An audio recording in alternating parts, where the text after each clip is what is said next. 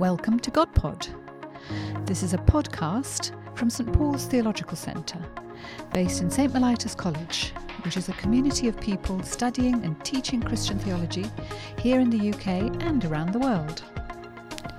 Graham Tomlin, Mike Lloyd, and the occasional guest join me, Jane Williams, in discussing God, life, theology, in fact, just about anything.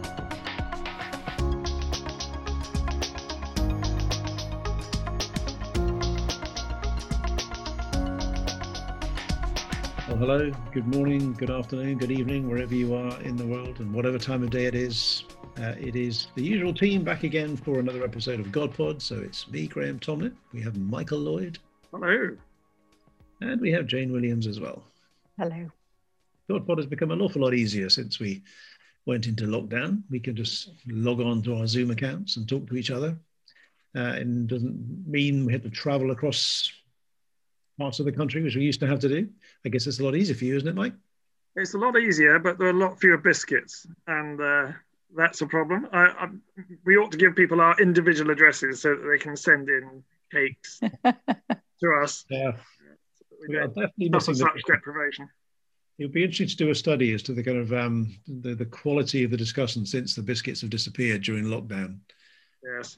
Well, it is Lent, I suppose. So well, it maybe is. appropriate, but it could be very plain biscuits, couldn't they? That would be fine.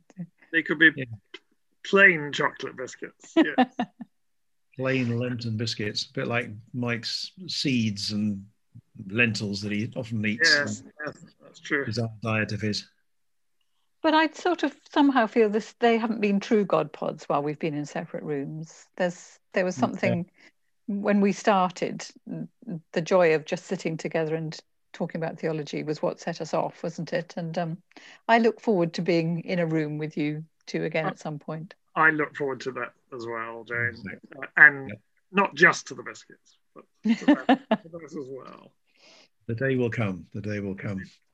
Anyway, today we thought we would. Um, it is just the three of us, uh, no guests today, and well, that's good news or bad news for those of you listening. but um, we thought we would uh, do as we've often done in the past, which is just to pick up one or two uh, listener questions.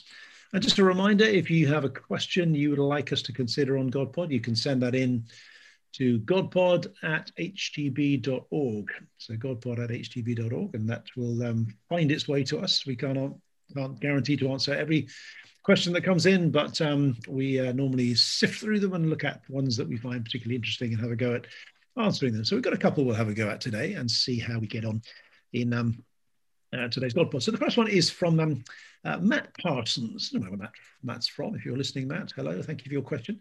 And uh, the question is this. So um, Matt has obviously been reading Acts, book of Acts, and uh, he's noticed something in the book of Acts, which is quite interesting. He says, uh, why did the writer of Acts, who of course is Luke, because Luke and Acts is two-part story of Jesus in the early church, written by the same author. So why did the writer of Acts want to make Stephen seem so much like Jesus? He tells us he's full of the Spirit, he baffles Jewish leaders, he performs miracles. He says, Stephen says, as he's being uh, martyred, as he's being stoned um, in front of Jer- in Jerusalem, don't hold this sin against them, just like Jesus uh, says on the cross, forgive them for they do not know what they do. But what is Luke trying to tell us? Uh, asks Matt. Do you think Stephen did act just as Luke says, or was he trying to make a point? So um, there's the question. Um, why does Luke seem to depict Stephen in a way that makes him sound quite like Jesus? So there's our question. So, Michael, Jane, any observations, thoughts, and comments on this one? Well, I think I think Luke is trying to make a point, uh, and and it's a, a, a very obvious but a very profound point, and that is that the mission of the church is to embody the mission of Christ. Uh, to the life we live is the life that the Christ-shaped life, as laid out in Volume One of the Gospel, uh, and therefore, if the life of Stephen looks suspiciously like the life of Christ, that's because he has the Spirit of Christ living within him. Uh, and the Spirit, of course, is a, is a hugely Lucan e- emphasis uh, in, in both volumes. So I think it, it's, it's trying to say, look, this is what Christian life looks like. This is what Christian community looks like. This is what Christian mission looks like. It's suspiciously like uh, that of, of Jesus himself. Now, uh, do I think that um, Stephen's made it up to look like that? No, I don't. I think there's something genuine about uh, a life that's open to the Spirit, that it has a Christ look and a Christ flavor and a Christ feel to it.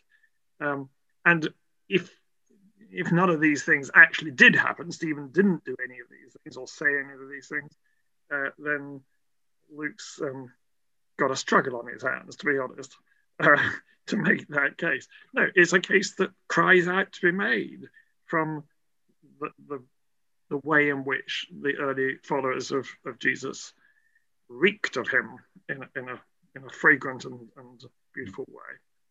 And it is a point, as you say, Mike, that um, that is made then through the rest of Acts that the the presence of the Holy Spirit transforming us into the likeness of Christ enables all kinds of extraordinary things to happen.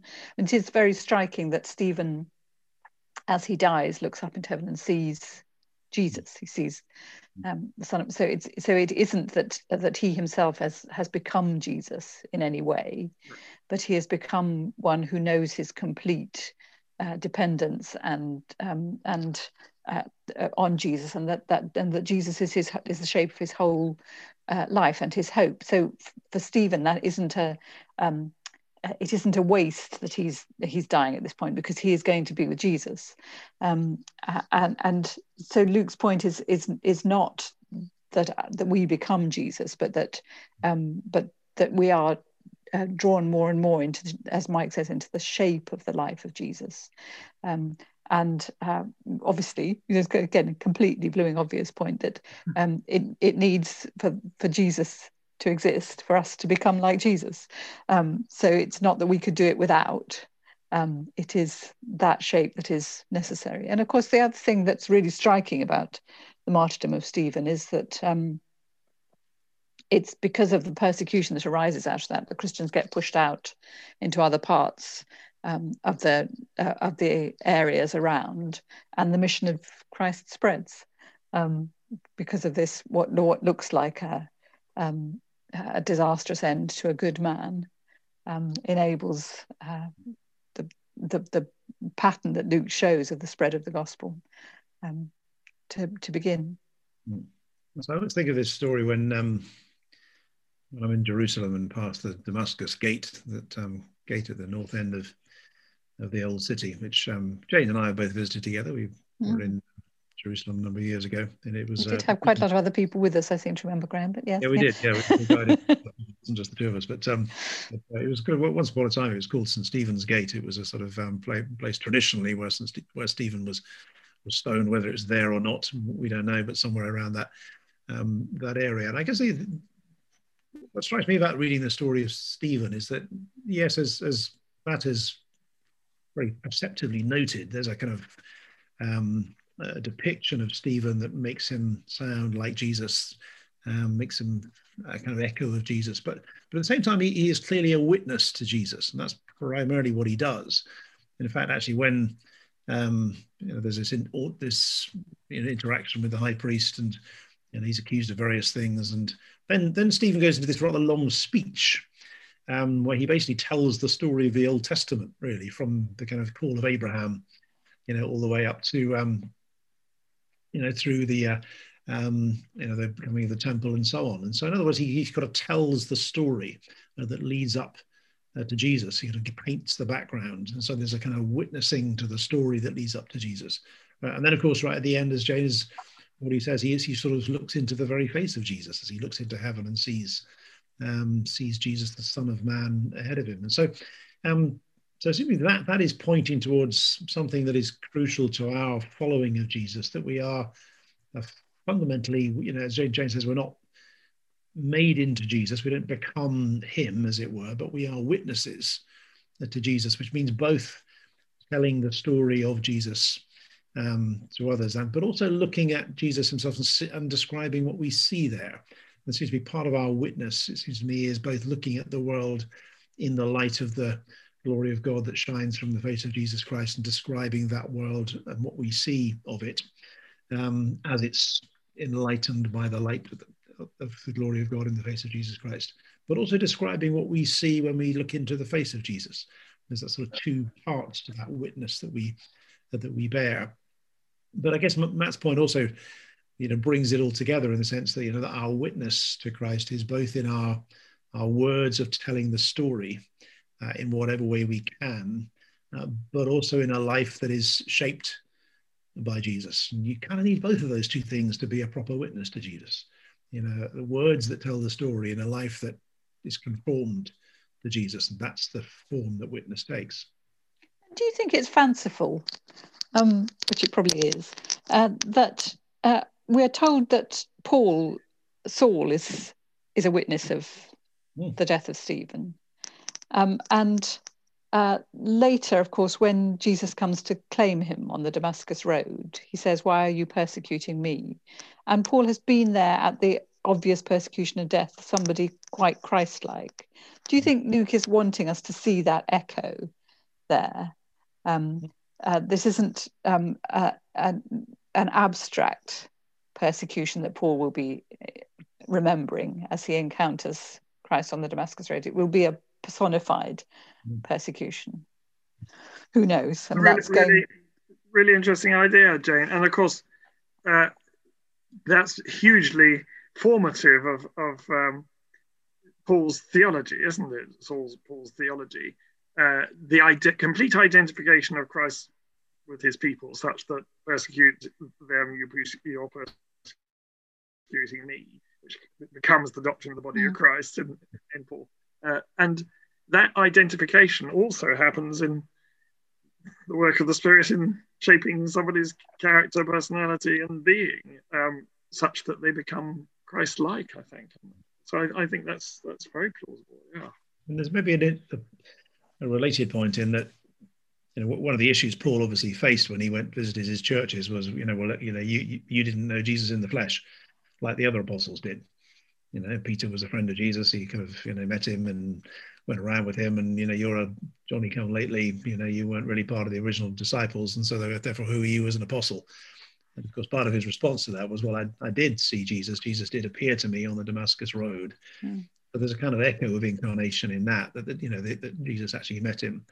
And maybe there's an echo of the death of Jesus uh, here in in this story as well. That okay, Paul didn't see the death of Jesus, but he did see the death of Stephen that echoes the death of Jesus. So there's a kind of you know closeness there um, to his sort of bearing witness um, Jesus. I mean, I, was wondered again going back to kind of visits to Jerusalem when when Paul went to, to Jerusalem, and we know he went to Jerusalem because he went to the temple and you know tried to take Timothy in, and you know was arrested there and so on. And, you know, did, did he go and try and find Golgotha? Um, did he go and find place where the tomb was? We've got no indication that he did. But I find it strange to think that he didn't do that. He didn't actually go and sort of actually try and find the places where these things happened because this was the city where it was, and those places presumably were still identifiable by the local Christian community because it's only, you know, what, 30, 40 years after they had taken place. Um, and so, um, but it may be that, you know, because we, we don't get that reference to Paul actually visiting the sites, maybe because for him, actually, the encounter with Jesus was precisely this you know the um you know for him it, the places maybe didn't matter quite so much it was that he had encountered christ on the damascus road and he'd tasted something of the the death of christ in in the, in seeing the martyrdom of stephen and it's interesting too i mean I, I, as, as you say jane stephen doesn't we don't become jesus but we become kind of jesus shaped um, and similarly, I mean, I think there are lots of things Jesus does that Luke doesn't claim that Stephen did them. You know, feeding the multitude, for instance, never never suggests that. Presumably because Stephen didn't do that, mm. and presumably he chooses the, these ones because Stephen did do those things. It seems to me plausible to have a kind of historical uh, side side to that. Um, and the other the other bit to bear in mind is Stephen, as a Christian, is deliberately trying to imitate Jesus. That's part of his spiritual practice and discipline and calling and vocation. Um, and therefore, if when facing death, he forgives his enemies in the way that Jesus does. That's not surprising. That's what he's trying to do. He's tried. He has so reflected on the death of Jesus and the manner of Jesus' death that when he comes to, to that point himself, he's he's deliberately seeking to to mirror and echo hmm. uh, the example of his Lord. that's, that's really helpful. That that I mean because that the practice of the of, of imitating Christ, so that that's what comes out when you're pressed. Yeah. Yeah. Um, that's part of the point of Christian spirituality altogether, isn't it? Um, it is. And I suppose St. St. Paul also saw himself as echoing Christ's death in some sense as well. Almost seems to have maybe slightly longed for it as well. You know, he talks in, Philipp- in Philippians, doesn't he? Philippians 3 10 about, um, you know, being um, becoming like him in his death, that I might be like him in his resurrection. So there's a kind of, you know, forming of his own pathway. And he seems to see his own arrest and forthcoming death as a sort of, you know, an offering in some way, um, you know, not kind of repeating of the offering of Christ, but somehow an offering for the sake of Christ. And, and he sees his own death and, and as, as, a conforming to the, or his own forthcoming death as a conforming to the death of Christ as well, a kind imitation of Christ in that kind of way. One wonders whether he kind of got that idea from Stephen. Um, and of course, he he calls upon uh, his readers to imitate me as I imitate as I imitate Christ. That that is a kind of standard form of Christian discipleship, um, which which Paul is says he's deliberately trying to do. So that's kind of part of this as well. I think that's why it has the shape and the feel and the um, kind of smell that it does. I think. I guess related to this. Um, in a tangential way because it's about the question of you know um, um, imitation. Well, I'm not sure what the connection is. Maybe there'll be a connection that'll come out of this. But think of something, Graham. Go on. I'm trying hard to make a segue between this and the next one, but I think there is kind of dimly, even if I can't quite see it yet. Um, I guess the, the, second question we wanted to look at today is one by uh, Tim Hopkin, who has written in about his experience during the lockdown, and he says about how, like many people over the past year, my Sunday church attendance has been largely YouTube based and has included services from churches other than my home church. And something that he's reflected on a few times is um, uh, is the sacraments during um, during online church. And uh, he recalls watching an online meeting from a church where the viewers were invited to share in a virtual sacrament. And I guess this is something that's happened quite a lot during the lockdown. That um, people have kind of worked out if you can't actually physically go to church, you can't share bread and wine. Um, maybe people are just going to watch the priest or whoever it is who's presiding, um, you know, celebrate communion and you kind of watch it from a distance, but don't actually take part. Some places have encouraged people to take some bread and wine at home uh, and you know break bread and and you know drink a little bit of wine while they're watching it on um, online, although it hasn't been sort of consecrated by you know the um, uh, by anyone and so on. And I suppose the question that, uh, that, that Tim comes to at the end of the day is, um, what's the relation between the what's the relationship between the physicality of Holy Communion, the bread and wine, and if you like, the sort of spiritual um, benefit that's gained from it. Um, people have talked about a sort of spiritual communion. Uh, is that as good, as valid as physical communion? Uh, if you're not able to take bread and wine, um, as if there's a sort of conscious element of um, entering spiritually into this experience, even if you can't actually take consecrated bread and wine, is that much the same? Uh, you know, in what sense have we missed out on something over the past year in, in communion not having been as readily available uh, as people have often experienced in the past? So, what do we make of this sort of um, how people have handled the, um, the the physical, virtual, online nature of Holy Communion over the past uh, year or so. I, I, I, wonder whether, I mean, we were talking earlier about um, our experience of doing GodPod uh, online and how, you know, it's good, it's been good, we're grateful for it. Um, glad to be able to continue to inflict our evil memes onto uh, a worldwide uh, suffering group. Um, but it's not the same, and we'll be looking forward to uh, being together physically in the same room, eating physical biscuits. Um, and I wonder whether it's the same with you know online communions and all that sort of thing. It, they may have their place, um, but they're no substitute for the real thing, and you wouldn't do it if if you could do the real thing, because we're physical beings. We're not avatars. We are different. People have discovered time and time and over again in, in the lockdown that misunderstandings arise when you're not in the same room because you don't pick up the body language and people uh, kind of misunderstand each other and get up against each other in ways that they wouldn't do if they could pop down the corridor and have a you know, pop into somebody's office and have a chat. Um, and I want I want to say the fact that one might be able to do something online and it to have validity doesn't mean that the physical doesn't matter and uh, you know the actual physical act is, is unimportant. On the contrary, it means I think that we are hankering after the sheer physicality of being present to each other and and eating physical bread and drinking physical wine. Yes, because I mean, it, I agree. I, I, I, think what you said, Mike, about I mean, it having um, validity for the time. I, I wouldn't like to tell the Holy Spirit what the Holy Spirit may or may not consecrate and what by what means, um, because that, that's not my job. But I do know that that what we have been asked to do is commemorate and then um, and actually enter into uh, Jesus's invitation to us to come and share this Last Supper.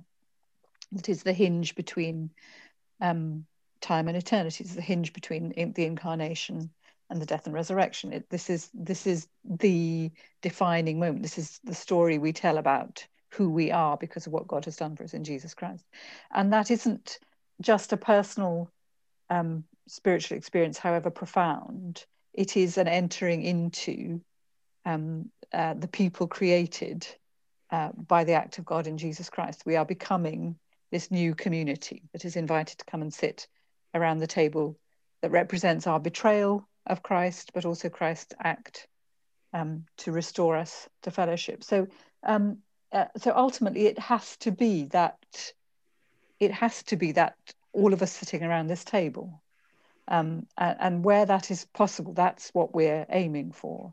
Um, but I mean, I suppose throughout history and even now, um, there are many people who can't sit physically at that table for all kinds of reasons to do with persecution, to do with disability, to um, and um, and therefore to, to to privilege those who can um, is again something we need to be really careful about. So how do we um, how do we witness to the truth of this community that's created around God's table, but then make it as open as possible, as inviting as possible, um, uh, so that we're actually really saying something about the measure of what God has done for us in Christ. Hmm. But uh, yeah, I agree entirely agree with that, Jane. I think there's a there's a danger even there though that that we palm people off with a uh, an online substitute when mm. you know when all this is over because they're house band or whatever, rather than going to the trouble and indeed the privilege and the joy of being physically present to yeah. them. It takes more time, it's much more labor intensive. Uh, busy clergy, you've got other things to do, but actually, the, people need physical company and physical mm. relationship, I think, and that's mm. kind of. Yeah, but there seems to be something intrinsic about the physicality of of, of um, bread and wine. That this, I mean, I, you know, I, I, guess there are many different views of the Eucharist, and we've probably done lots of God pods on it in the past. I can't remember to be honest, but um, but say that you know, there are views that uh, the Holy Communion is purely a sort of spiritual act of remembering, and that bread and wine are just a kind of visual aid to help us remember something that took place in the past 2000 years ago the death of jesus christ or maybe even to remember our fellowship together as we share sort of um, you know the the, the um, uh, the bread and wine together. That seems to be kind of an important part of what we're what we're doing. Um, but I've always struggled to think that's the that's the sum of it. um, in that that if you like, love always has to take kind of physical form. Um, you know, when you when you you, you love someone, you, you give them gifts. They're tokens of love, which, if you like, um, go more than just they're not just gifts. They're kind of they represent the love. They kind of embody it in a real way, uh, and therefore, you know, those those gifts become things that you treasure. So, you know, when I um, if I give my my wife flowers, I would be rather upset if she threw them in the bin straight away. Um, she said, "Oh, that's very nice, thank you very much," and then just disdained them. Or, or you know, a, a, wedding ring, for example, is something that that seems to be more than just, "Oh, that's got a nice thing." It sort of embodies and represents the love that you know a, a couple share for each other, and therefore, um, it's it's more than just a symbol to help you remember something. It kind of embodied is it in, in a very significant way, and therefore we we treat it with a degree of reverence, and we don't we get upset if we lose it. Um, yes, and we don't and we don't swap it for something else. Um, yeah. So again, I can see why in certain circumstances you might have to use something that isn't bread and wine. Um, but actually, you can't keep doing that because you're not then telling the same story. So if if you know to to extend your analogy, Graham, in, I decide I don't very much like my red, my wedding ring and I'll swap it for a ball dress. Yeah. Um, I, am telling a different story. I'm, yeah. I'm telling a story that makes it all about what I want rather than about what I've committed myself to. And the, yeah, and the wedding ring was something that was exchanged on the day when those promises were made a wedding. And therefore, they represent those promises in a very profound way. And, um, therefore, you can't get past the physicality of it, it seems to me, because uh, again, a love that is not expressed in physical reality and those sort of tokens, you begin to wonder whether it's a real love at all. And also the symbolism and the storied nature of the object is different. Um, you know, a ring in its going on forever, never having no stopping or having an end, is, is a picture of a sort of love that one is aspiring to, trying to model, trying to uh, download, one might almost say. Um, whereas a gown doesn't carry that set of um, connotations. Similarly, wine has association in literature and in the biblical um, Old Testament passages with, with blood and with sacrifice in a way that um, Coca-Cola doesn't. It, it, doesn't. It's not so resonant with uh, all the layers of meaning it's picked up over the years and down through salvation salvation history. Uh, and you can't simply swap one for the other and not lose all that or a lot of that. There's a link with the incarnation here too, isn't it? Which is always the point that you know Luther always makes about the Holy Communion that you know when God made Himself available to us, He made Himself available to us in physical form, in the flesh and blood of Jesus Christ.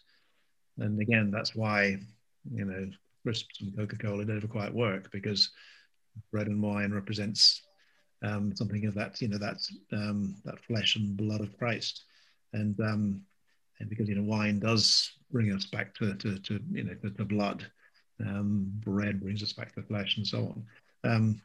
So I think there is something physical physical about that. I mean, I mean, having said that, I mean, I, always felt I think there is something. There is still still something worthwhile about the, the the. I can understand why people have wanted to, you know, take a bit of bread and take a bit of wine at home and and you know participate in some way, even if it's not quite the same and it's not the same as actually sharing in the same loaf and the same cup that has been blessed and prayed over uh, within the Christian community. It's not it's not the same as that. We long for the day when we can, but I can see the the kind of spiritual need for that and feel there is a sort of spiritual value in it. Um, and I mean, I think if if the intention is clearly to be part of that consecrating movement that um, uh, that the church is is doing in obedience to Christ at that point, then that's um, uh, uh, and I think I, I would be entirely um, happy to trust the Holy Spirit to to make it the body and blood of Christ at that point. But what I what I would worry about would be if people thought, well, okay, that means I can always do this. I can stay in my pajamas on a Sunday morning and hold up bread and wine when the priest somewhere else is doing that and and never bother to to share to, to go and go to church again and join in the physical um, community and the and and and the bread and wine that others are sharing in. Um, and uh, so what what is um, what what is um, acceptable in emergencies I think is not should never become the, the standard. Because the standard is on the night before he died Christ took this meal with his friends and invites us to come and do the same. Um, not in our own homes, but together. Um, because it's not just about me and God, is it? It's it's uh, it's communion, not union. Yes. And and and to find ways of saying that in the very way we do it seems to me to be usually essential, normatively essential. Yeah. Um, I did once um, suggest uh, that during the pandemic, people should, uh, in order to keep the sense of being part of the central, as you called it, the kind of consecrating movement, Jane, um, that people they should post out consecrated uh, wafers to everybody who was planning to participate, and and this became known as it was slightly tongue in cheek, it became known as, as Michael's host in the post uh, proposal. Um, but but is is really the essential thing is that it's it's not just me and God, it's me, God, and the rest of the Eucharistic community.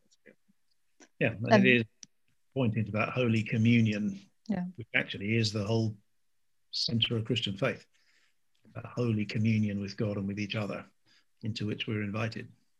And which we share with the people God has invited, not just the people that yeah. we would choose to be with anyway. Um, and, and you know that that being part of that whole narrative of what God does and is. Um, and we are shaped by the narratives that we inhabit. This is the one that we're invited to to, to inhabit, to make to make our to make meaning of our life, um, because it happens to be the meaning uh, of the universe, because it's God's God's narrative with us. Um, and so it isn't incidental um, how we do it and where we do it and that kind of thing, because it, it becomes a different story and and one that we've made up, which is not likely to be as good as the one that God is actually offering and inhabiting. No, in, the, in the end, we are physical people, and that's a God given thing. And we're relational people, and that's a God given thing. And that's why the pandemic's been so hard. Yeah. Because both of those things have been slightly compromised uh, at least in our being together with one another. Um, and and there are lots of kind of technological things or whatever that have really helped mitigate that, but but those remain struggles and mm. losses and absences. Yeah, uh, it'll be interesting to see how we look back on this in years to come. I mean, it, in one sense, a year or a little bit more than a year of our lifetimes it's not a huge amount. It's a relatively short period, and those of us into our, you know, many of you listening to this, it'll be a larger proportion of your life than it is for some of us who it. Um, but it just struck me it is it is a period where, within which we've had to learn the the virtue of perseverance and patience. Um, and you know we're in Lent as we record this, and we're going through a period where we do fast for a number of weeks you know, often particular things. And we've had a year of fasting from various bits and pieces. And also, it seems to me that there are there are Christian traditions where the specialness of the sacrament is observed by the fact that you hold it rarely. Um, there have been some Christian traditions in the past that say you know, Holy Communion is so important that you only do it once a year, and you build up to it, and you you you um, you prepare for it, and you uh, you know you, it's, such a special thing that you do it that way. That's one way of expressing the you know the the specialness of thing. Others, other Christian traditions would say, no, it's so special you do it every day. Mm. Um, some are kind of somewhere in between of those those those two things. There's a kind of validity in all of those. Maybe we've been forced, some of us, uh, into a kind of very you know rarely partaking of the Holy Communion, which hopefully builds a sense of anticipation and thanksgiving for this gift. You know when it does return in its full form in the future. Mm. Well, we have. Um, Uh, anyway, two of the questions that have been sent in to us. Thank you very much to Matt and to Tim for your um, really helpful questions. Again, do uh, send in others to godpod at and um, we will maybe have a go at some of those in the future. So that's the end of yet another GodPod. Um, we said at the beginning of this, well, I'm not quite sure what, what this is going to be any good. Well, we'll we might bin it if it if it if it isn't, but that's been a very good discussion. Thank you. So we say it ourselves, just in case nobody else does. Exactly. And there, there is no stopping us talking about things, is there? I think we've ever been the discussion we've ever had and thought it wasn't worth having. So um, only only one, which uh, they forgot to push the bu- recording, but somebody forgot to push the recording button, and we tried to redo it, and it was just awful because we it knew was... what we were going to say. I know. I remember it well. Anyway, those are past times. Now the technology works. anyway, thanks. Yeah, thanks for the technology. It's a good reminder to uh, give thanks to give to, to Jess, who um, uh, prepares all these things and presses the buttons and does it really well. So thanks, Jess. But also thanks to Jane and Mike. And um, see you again for another God Pod soon. Bye. Cheerio. That was God Pod, a podcast from St Paul's Theological Centre. If you want to send us a question, just email it to godpod at htb.org. We can't promise to answer all the questions you send in, but we'll certainly try.